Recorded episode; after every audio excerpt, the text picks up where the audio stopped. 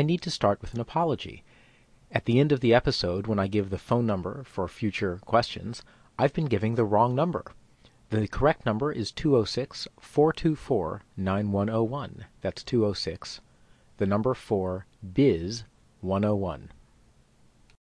I never thought I'd be able to grow up and say, "Mom, I'm not just a productive business person, I'm overhead."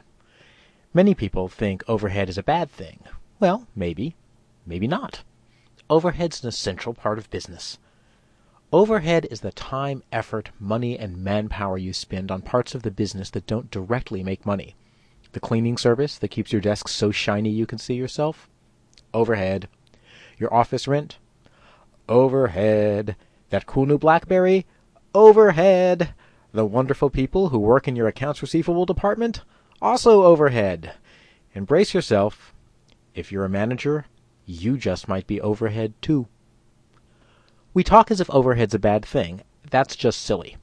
Building and maintaining the support systems to do our job, that's overhead, but it's also necessary. In today's office environment, I've had executive clients who hunt and peck type their own letters and fill out their own expense reports. They think they're being incredibly efficient because they don't want the overhead of an assistant. Or so they say. Harumph, I say. If they're high-powered folks, and the people I work with are, they can do more for the business by concentrating on their jobs, not on their expense report.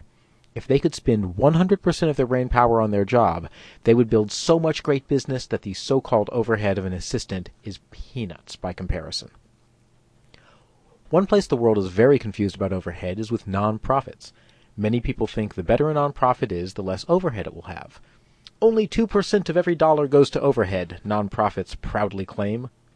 What they're not claiming, probably because most nonprofits don't know how to educate donors, is that with only two percent money available for overhead, they're not likely to ever build the talented staff, tight business systems, and focused delivery to make a big impact in the world.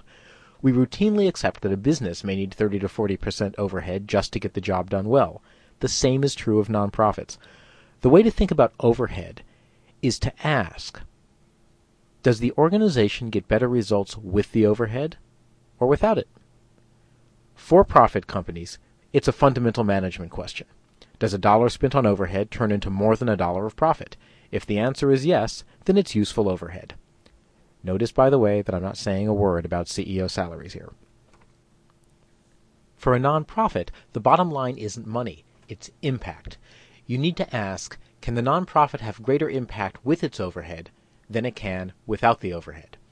Consider NonprofitCo, a hypothetical third-world hospital. They could have low overhead by taking donations, spending the money on medicine, and distributing the medicine.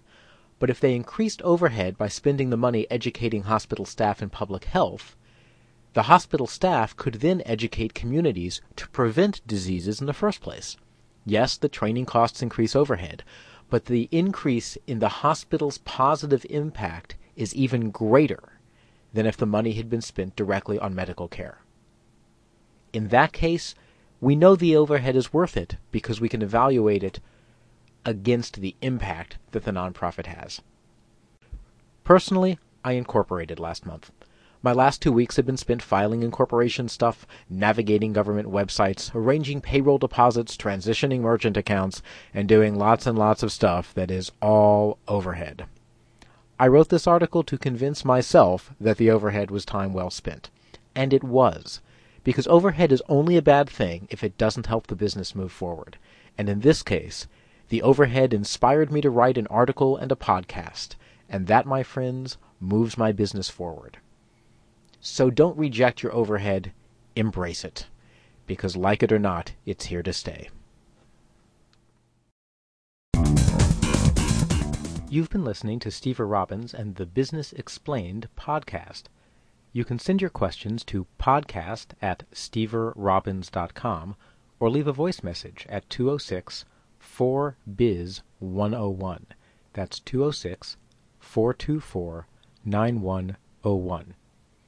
You can subscribe to future podcasts at iTunes by searching for Business Explained or by going straight to the podcast website at h t t p w w w dot stever robbins dot com forward slash podcast.